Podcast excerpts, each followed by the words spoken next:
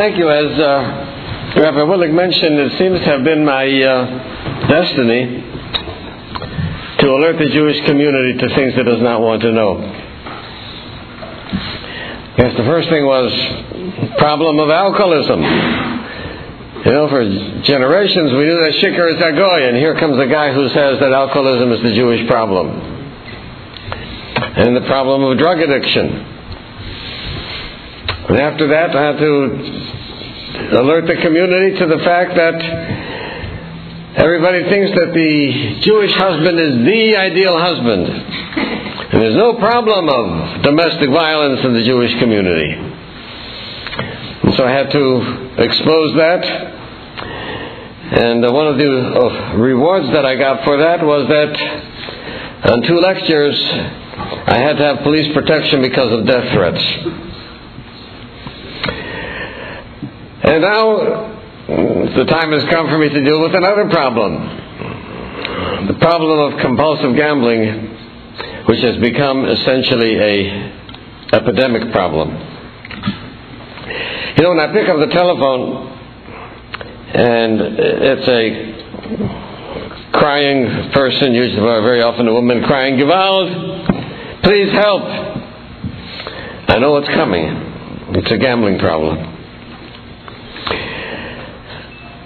Legal gambling is brings in three hundred billion dollars a year.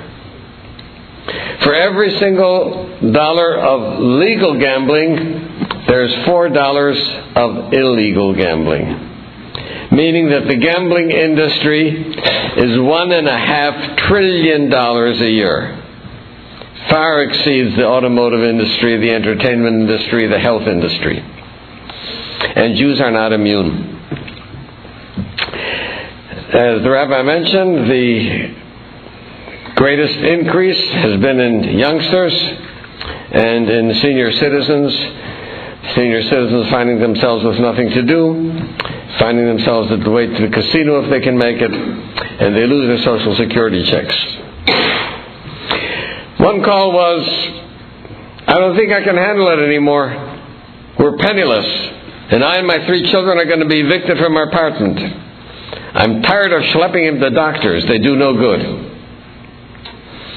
Another call from a member of a prominent Jewish family. In order to avoid a Chilul Hashem scandal, he paid off thousands of dollars of his son's gambling induced debts.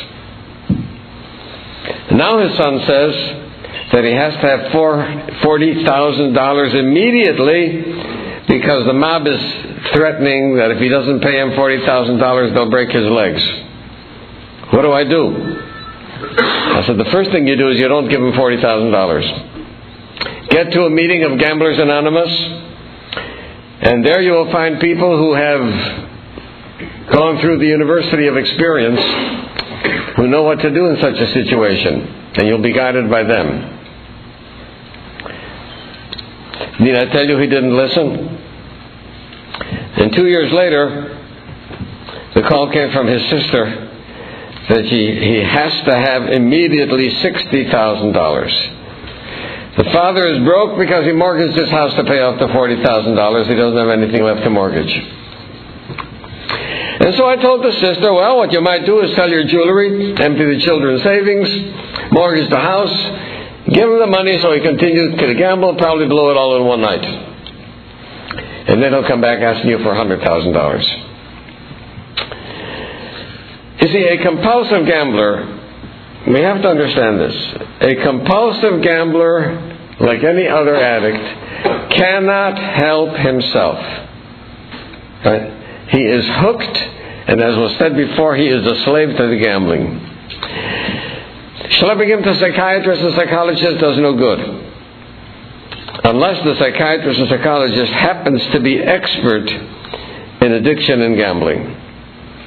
Medication is of no, uh, uh, no effect, and in order to prevent self destruction and the ruination of the entire family, the person must be guided by people who have proven competence in this field.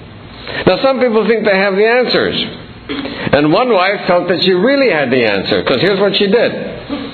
She transferred the title of the house to her name. He couldn't mortgage it. She put all the bank accounts and the CDs in her name, so he has no access to it. Well, that should take care of it, right? He took his wife's ID, paid a woman $100 to go to the bank and impersonate his wife, took out every cent that there was, and blew it all. Home remedies don't work. Now, in addiction, there is a uh, principle that an addict does not change unless she or he has to change. Meaning, things have gotten so bad that they feel they have to do something. Because, see, no addict has access to logic. An addict is not driven by logic, he's driven by his addiction. He must have the drink, he must have the bet, he must have the fix, he must have it. Let me tell you that I understand it. The fact that it might be illegal makes no difference. Whom he is hurting makes no difference. Many years ago, I had an acute an attack of acute asthma, and I was choking. I couldn't breathe. My, I felt my life was at stake. Fortunately, there was a nebulizer there. Eh? So I took the nebulizer and I gave, gave a couple of squirts, and okay, I was able to breathe. What do you think would have happened at a time when I couldn't breathe if somebody told me, you touch that nebulizer, you're going to go to jail? I couldn't care less. I had to breathe. Now, that's what the addict feels like. You can't threaten him with jail, you can't threaten him with the wife leaving, you can't threaten him losing the family, you can't threaten him with anything. He has to have the drink, the fix, or the bet. Now, if things get so bad that he feels the world's crushing in on him, then he may give up and accept treatment. But the problem is that sometimes well meaning people, like this person's father, took away those very things that could crush him. So that if you bail out a gambler, or you get him an attorney to keep him out of jail, or you do anything to minimize the consequences that he brought upon himself with the gambling, then you are essentially contributing to the problem. And it's hard to get the families to accept that. The book that I just wrote is going to probably be out in another several months. And there's a number of stories there, quite typical stories from the entire gamut, entire spectrum of observant Jews, non observant Jews, Haredi, uh, assimilated. They're all there. And the story is the same. I see compulsive gambling as a kind of a behavioral cancer. The problem with cancer is that it begins as a something with no symptoms. No one knows that they have it. And unfortunately, by the time it has grown far enough to give symptoms, it's a, in a very serious stage, radical treatment may be necessary. And it's important to know that just like an alcoholic who's been sober for 12 years, if he takes one drink, he loses control and he'll drink himself to death. We have to know the same thing about a compulsive gambler. Next week, a lot of us are going to be playing Hanukkah dreidel. No problem with it, right? If a person is a compulsive gambler, he does not dare touch the dreidel. He said, oh, yeah, so what? It's going to be five cents. That's not the issue. He is allergic to the dreidel. He is allergic to the to anything that he can cause him to win. I'm not a compulsive gambler. And by the way, as the Reverend pointed out, Years ago, there wasn't one state that had illegal, gambling. casinos were illegal. Today, almost every state has the lottery, and casinos are legal. So that has certainly increased the exposure. Well, I wouldn't have known where to find a bookie for my, to save my life. But you walk out of the supermarket and they're selling tickets, and for a dollar you can win 83 million. Well, you'd be nuts not to do it. So every once in a while I buy a ticket.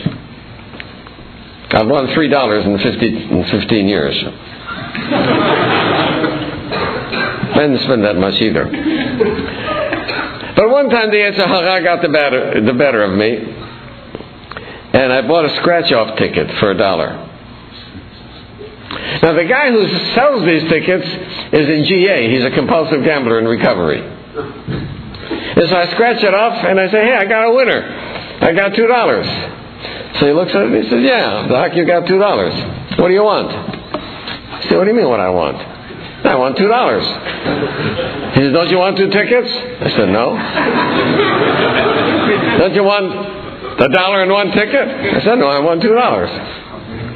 So he gave me the two dollars and he says, You see, Doc, that's why you can and I can't. If I win two, I bet twenty. Right? And that's the nature of the compulsive gambler. Now, if anybody is concerned about gambling, and a friend, a relative, whatever, do yourself a favor. Look up the number of Gam-Anon family groups. These are family members, husbands, wives, brothers, sisters, parents of people who have a gam- compulsive gambling problem. If you want, I'll give you the number, 877-664-2469, but you can look it up in the telephone, Gam-Anon. And somebody will call you and put you in touch with people who can tell you the true facts about gambling and what to do and what not to do. The innocence among Jews is exceedingly high. In some GA groups, 30% are Jews. Down in Florida, 90%. Now, I use the term compulsive gambling, I use the term addictive gambling. They're the same thing. And one would have to know that an addict can never be cured. His addiction can be arrested. And on the way here, I listened to a tape from a friend of mine who last month celebrated 30 years since he made his last gamble, his last bet. And one of the things he says on the tape is, I lost a lot of money during those 30 years, but what really hurts the most is I lost 30 years of my life. And he knows very well that he dare not gamble at all, and he won't play dreidel on Hanukkah. Now, there are different types of gamblers, just like there's different types of drinkers.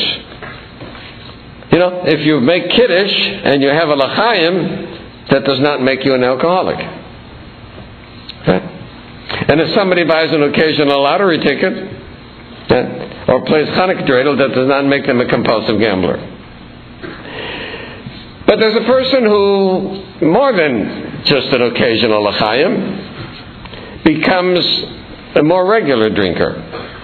Now, nothing has happened to him yet, but he just drinks a little more. He's on the road, perhaps, to becoming an alcoholic, but he's not there yet. And so we have some people who gamble a little more than they should, but they will never gamble away the money that's crucial for their family. So they'll put away, okay, I've got thousand dollars that I'm going to play around with. If I win, I win. If I lose, I lose. At that point, I don't uh, advocate it, but that is not yet compulsive gambling. There are people who go into a casino occasionally and have a great time, and so they win a few bucks, they lose a few bucks, and they're not drawn back to the casino like an alcoholic is drawn to alcohol, like a heroin addict is drawn to heroin. Some of that is escapist. They need an escape for a little while, so they escape into the casino. But as long as they can stay away and they're not it doesn't draw them back and it's not compulsive, they, they don't become addictive. One of the things to know about the compulsive gambler is that inasmuch as it is a compulsion, you know what a compulsion is like? You don't have any control. You have to do what the compulsion is. I'll give you an example of that. When I was a, in training, I had a medical student assigned to me for six weeks to learn something about psychiatry. And we got into a discussion about hypnosis. And uh, he said to me, Well, what's hypnosis like? I said, The only way you'll find out is if you be hypnotized. Because otherwise, there's those kinds of weird ideas what hypnosis is like. So he said, Well, will you hypnotize me? I said, Okay. So I hypnotized him, and he was a pretty good subject. And I showed him the various things, the various phenomena that can be done with hypnosis. I don't want to go into the details, but many things can be done with hypnosis. And then I decided on one time, I'm going to show him what a post hypnotic suggestion is like. So while he was in a trance, I said to him, After you wake up from the trance, I'm going to give you a signal that I'm going to stroke my beard. And when I do that, you will get up and take the chair that you're sitting on and put it on my desk. You will not remember that I gave you this suggestion. Okay? A typical post hypnotic suggestion. Okay? Then I woke him up from the trance, and we talked a little bit. And just, you know, nonchalantly, I go like this. After a few moments, he says, There's something crazy going on. I said, Why? I got this urge that I got to pick up my chair and put it on your desk. I said, Why would you want to do that? I don't know. But it's, it's, it's a weird feeling. I said, Well, so you got a weird feeling. Did you tell me that under hypnosis? I said, Yes. Well, how come I don't remember it? I said, Because I gave you the suggestion that you would not remember it. Oh, okay. I understand. Then I don't have to do it. I said, Maybe not. Well, we finished the session, and he left. And 15 minutes later, he slams the door open, picks up the chair, gives it a zep on the table, and he says, Damn you anyway. That's the force of a compulsion. And that's what the addict is like. He can't resist it. I'm not saying it can't resist it. Nothing is impossible. But normally, with the normal amount of energy, it can't be done. The addict, compulsive gambler, brings great ruin to himself and his family. He embezzles. He steals. Oh, by the way, kids are stealing from their parents. Young men and young women are stealing from their parents to play cards and play poker and on the internet or in the, even some of the rooms of the yeshivas. And uh, some of the kids already owe thousands of dollars. And they may have, they steal the parents' credit cards, and parents can't believe that this is what's happening. And you know something? If you don't want to believe something is happening, you don't believe it. I was told by some people who managed to escape during the Holocaust, to escape from Poland into Romania, where until 1944 the Holocaust didn't hit. And they came and they told about what was happening back in Poland, and nobody believed them. It was too horrible to accept. So there's some things that if we don't want to accept, we don't accept. And this is why I had a, such a difficult time telling people that Jews have a problem of alcohol and drugs and spouse abuse because nobody wanted to believe it. And nobody wanted to believe that their child may be stealing from them. Nobody wants, may want to believe that their husband is embezzling money from the business. All of the books that I've written are on one theme, and that is that beneath every psychological problem, there's a problem of low self esteem, of people feeling inadequate and inferior without justified reason. We are all better people than we give ourselves credit for being. And this is true of gambling as well. In the words of a gambler, I felt very low about myself. I thought I had never amounted to anything. I had no self worth. I was desperate in wanting to be liked by others. In fact, I wanted to be liked by everyone, but I felt there was nothing about me that anyone would like. But if I wore expensive clothes and drove a luxury automobile, people would look up to me and want to be my friends. When I wanted gambling, others would look at me enviously and they'd say, There's a person who knows what he's doing. And for him, that was the drive that got him into gambling. Some of the gamblers are very, very bright. Some are running very successful businesses. They can make judgments 10 years ahead about their business. When it comes to gambling, they can't make a judgment for more than the next five minutes. They have the urge and they have to do it now. And it's interesting. We have a, there is a theory that in our brain there's some section there that is called the pleasure center. And that it can be triggered probably by dopamine, which is one of the neurohormones.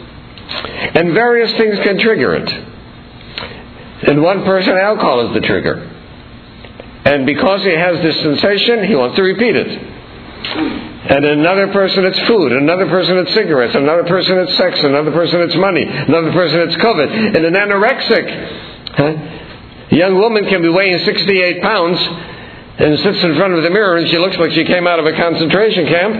Right? And she needs to lose another half a pound because then she gets the rush. Right? And she gets the endorphin release. And probably that's what happens with gambling. Which means that it makes no difference whether the gambler wins or loses.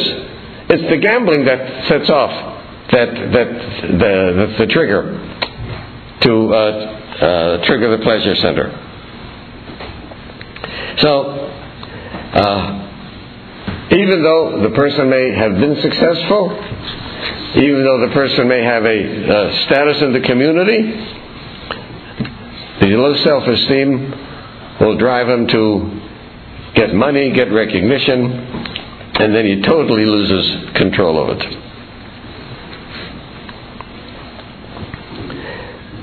Now, the problem with our adolescence is a very serious one because adolescents are risk takers. Uh, now, the person who bungee jumps at age 16 may not continue bungee jumping when he's 50. But an adolescent who gambles when he's 16 is very likely to gamble to age 50 if he reaches that age. Oh, by the way, after the casinos opened in Atlantic City, now listen to this.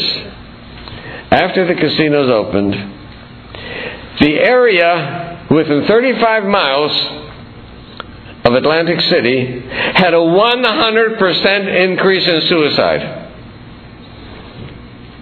And there was only one reason for that. It was the compulsive gambler who became so desperate that he saw no way out for himself.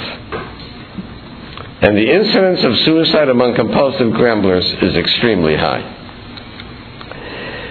And I'd like to read you a little story that my friend Arnie told me.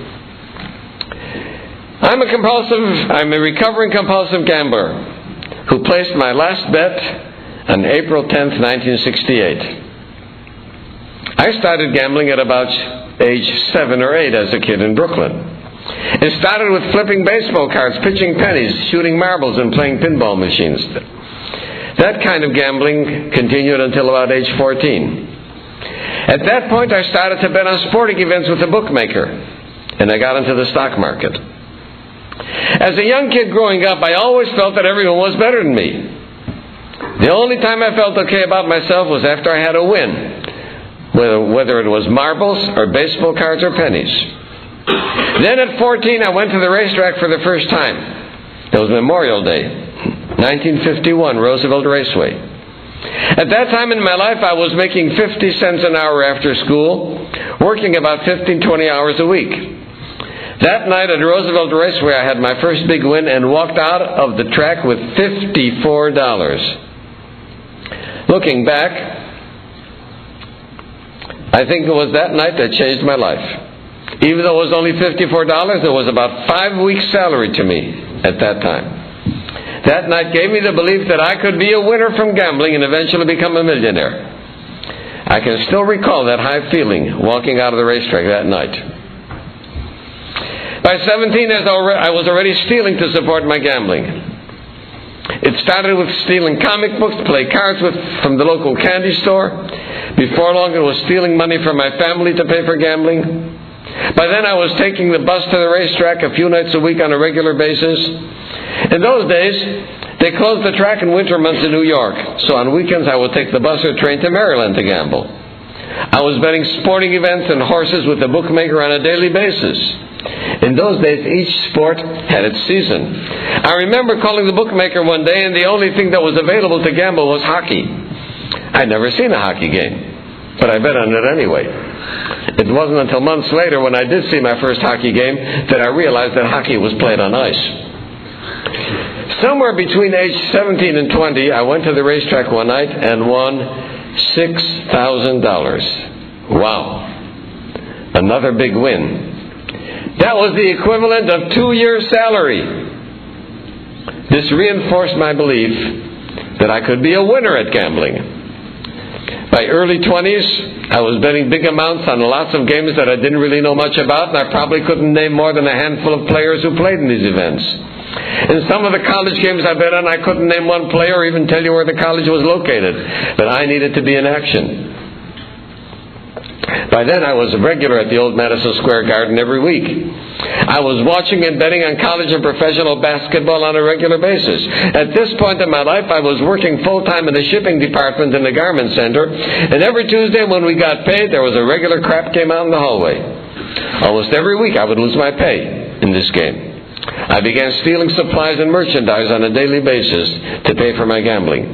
By then, I had a bank loan and a loan with the finance company. I was also borrowing from coworkers. At 21, I met my future wife. Our first date was to the movies, and most of the rest of our dating was at the racetrack. We had a joint checking account saving for our wedding. She would put the money in, and I wouldn't. I needed to use my money for gambling. I was still looking for another big win. I thought the perfect place for a honeymoon would be Las Vegas or Puerto Rico, since I knew both places had casinos. My wife to be didn't think that was a good idea. I guess she understood enough about my gambling already. At 23, I got, we got married, and I wanted to stop gambling at this point. I thought I could. Within a short time, I was back to gambling. And even though I wanted to stop, I realized today that I couldn't. I needed to gamble like any drug addict needed to stick that needle in their arm, or any alcoholic needed to have that drink. Four weeks after we got married, I went away to the Army Reserves at Fort Dix, New Jersey, for six months. During those six months, I gambled every day, fast and furious. From placing bets by phone with the bookmaker to shooting crap and playing cards, every waking minute. When I came home in December of 1961, I owed a lot of money and didn't even have a job. I got a job eventually working in the garment center. In the showroom that I worked, there were a few compulsive gamblers who I quickly got friendly with. They became my buddies. We would play cards during the day and go to the racetrack at night and on weekends together. My wife thought I was at business meetings some of these nights, and all of us would lie for each other. In 1963, my first daughter was born. My wife was in labor 37 hours. During that period, I went to the racetrack twice. When the doctor finally came out and told me that we had a baby, the only question that I really was concerned about was how much did she weigh? He told me seven pounds one ounce. Seven and one. You think the concern would, should have been how was my wife or how was the baby? First call I made was to the bookmaker, and I bet 71 on the daily double seven pounds one ounce. The next day, when I picked up the newspaper, the daily double hit. And I was convinced that day that God was sending me a message that now I was going to be a winner. One year later, my boss gave me an option to buy 500 shares of stock in the company for $14 a share. Within a year, that stock was worth $38,000. In those days, you could buy a car for $2,000 and a house for $10,000 or less. Within three years, this money would be gone due to my gambling. By now, I was a plant supervisor for a Fortune 500 company. He's a very bright guy. My gambling was already so out of control that I was stealing everything that I could that I could to stay in action. I set up a room in the factory that we used for playing cards all day long. I was starting to do illegal acts, manipulating stocks in the stock market. Our home life was deteriorating. Gambling was more important than anything else that was going on at home. I was lying about almost everything, and I would come back home and pick up fights so that I could go out to gamble. Nothing else at that point in my life was more important than gambling, not my family or my job. Gambling came first. At this point, even though I was doing illegal acts, I was still borrowing money from only legal sources. My gambling continued to get progressively worse. I was now a plant manager, supervising 300 or 400 people. My boss worked in New York and I was in the factory in New Jersey. Most of the time he didn't know what I was doing. Besides stealing and borrowing money from coworkers, I now had three bank loans and three loans to finance companies. I owned a low shark amount of money equal to one year's salary. I was involved with three bookmakers, both working for them and betting with them. I directed a lot of people who gambled in my company to my bookmaker and got a piece of the action. I even got involved in a numbers operation. Between this and stealing, I was supporting my gambling. There were times I would bet on 40 or 50 games on a weekend and believe I would win them all. One weekend, just before I hit my bottom, I called the bookmaker and took a shot by betting a round robin, which amounted to about two years' annual salary. At that moment, if I lost the bet, there was no way I could pay it. Things were getting so bad, I remember calling a bookmaker one day and being told that if I didn't bring him the money I owed him, he would not take my bet for that night. So, I went home and sold our car to a neighbor. By now, I wasn't going to, I wasn't going home to pick up a uh, fight with my wife. I was doing it over the phone so I wouldn't waste the trip home. Most of the time, I was out gambling, but when I was home, we were constantly fighting. We had sex very rarely. When I won, I was so high I didn't need it, and if I lost, I didn't want it. But there were times when we had sex, and my wife would say to me, Do you hear a radio? of course, I would tell her she was crazy. But I had a radio under the pillow so I could listen to a game. we were trying to have another child, but couldn't. My wife came to me with the idea of adoption. I didn't like that idea, especially when I was told it would cost money. I needed that money for gambling. After three months of her bothering me, I finally went along with the idea of adoption, as I thought she would be so busy with the two kids she would leave me alone. I borrowed the money we needed from my boss and relatives. On the day we were bringing our son home on a plane, it was the seventh game of the 1967 World Series. My wife was busy looking at this beautiful new baby. I had no interest in him. I had a large bet on the game. The pilot was announcing the score every 15 minutes or so. I was so upset that we were on this plane. I wished and prayed that the plane would get to the ground so that I could see or hear every minute of this game. In the next few months, the bottom fell out of my world, even though I still had my job and still looked okay. No, there were no track marks on my arm. I wasn't smelling from my gambling. No one could really tell what was going on. I would come home from gambling and see my wife crying all the time, depressed and sick. Our daughter was four years old, and I don't remember her walking or talking. I either wasn't home, or when I was, my head was consumed with the gambling. At this point in my life, I owed 32 people three years' annual salary. I had a life insurance policy and constantly thought about killing myself and leaving my wife and two kids that money. I would do anything to keep gambling. As long as I could get my hands on some more money to stay in action, I still thought that the big win was just around the corner. I was trying to find out where I could get drugs to sell and looking around for gas stations to rob. I was asking people about making counterfeit money. I was running out of options. My boss came to me one day and told me that a detective was following me, that he had a report on my gambling. He knew I was betting more money than I earned, and he was sure that I was stealing from the company, and that if he found out, he would have me arrested. Three hours later, I was stealing from the company again. On February 2nd, 1968, my wife was having a miscarriage, and I was taking her to the hospital. I was wishing and praying all the way that she would die. I thought that would solve all my problems. I wouldn't have to tell her how bad things were. That morning I called my mother to watch my kids. I called my boss and told him I couldn't come to work because my wife was in the hospital. And then I went to the racetrack. After the track, I went to see how my wife was. When I got to the hospital, the doctor told me that my wife was in shock and had almost died. I was so deep into my addiction that I didn't really care about her or the two kids or myself. The only important thing was making a bet. On February 12, 1968, someone suggested I go to Gamblers Anonymous because they could help me. I went because I assumed the help was in the way that they would give me money to pay my debts. I gave them a fake name and a fake phone number. At that point, I did not think I could stop gambling. In fact, I didn't even want to stop gambling. I thought that somehow I could put the money together and gamble again.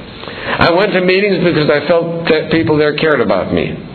It was weeks at Gamblers Anonymous before I began to think that maybe I could stop gambling. To my disappointment, they did not give me any money. They told me I needed a second job or maybe a third job. I took two more part-time jobs. Eventually, we had enough money to begin paying off some gambling debts and live a normal life. They told me they could give me some relief if I brought my wife, Sheila, so I did. I did not gamble then for eight weeks. Then it was the start of the baseball season. On April 10, 1968, opening day, I placed my last bet. I thought that I was the only one living the way I was living and doing the things that I was doing. I found out that I was not alone, that I could stop gambling with the help of other people. I was able to look at myself in the mirror and see what kind of things I had been doing that I thought were perfectly normal. For the first time, I had hope.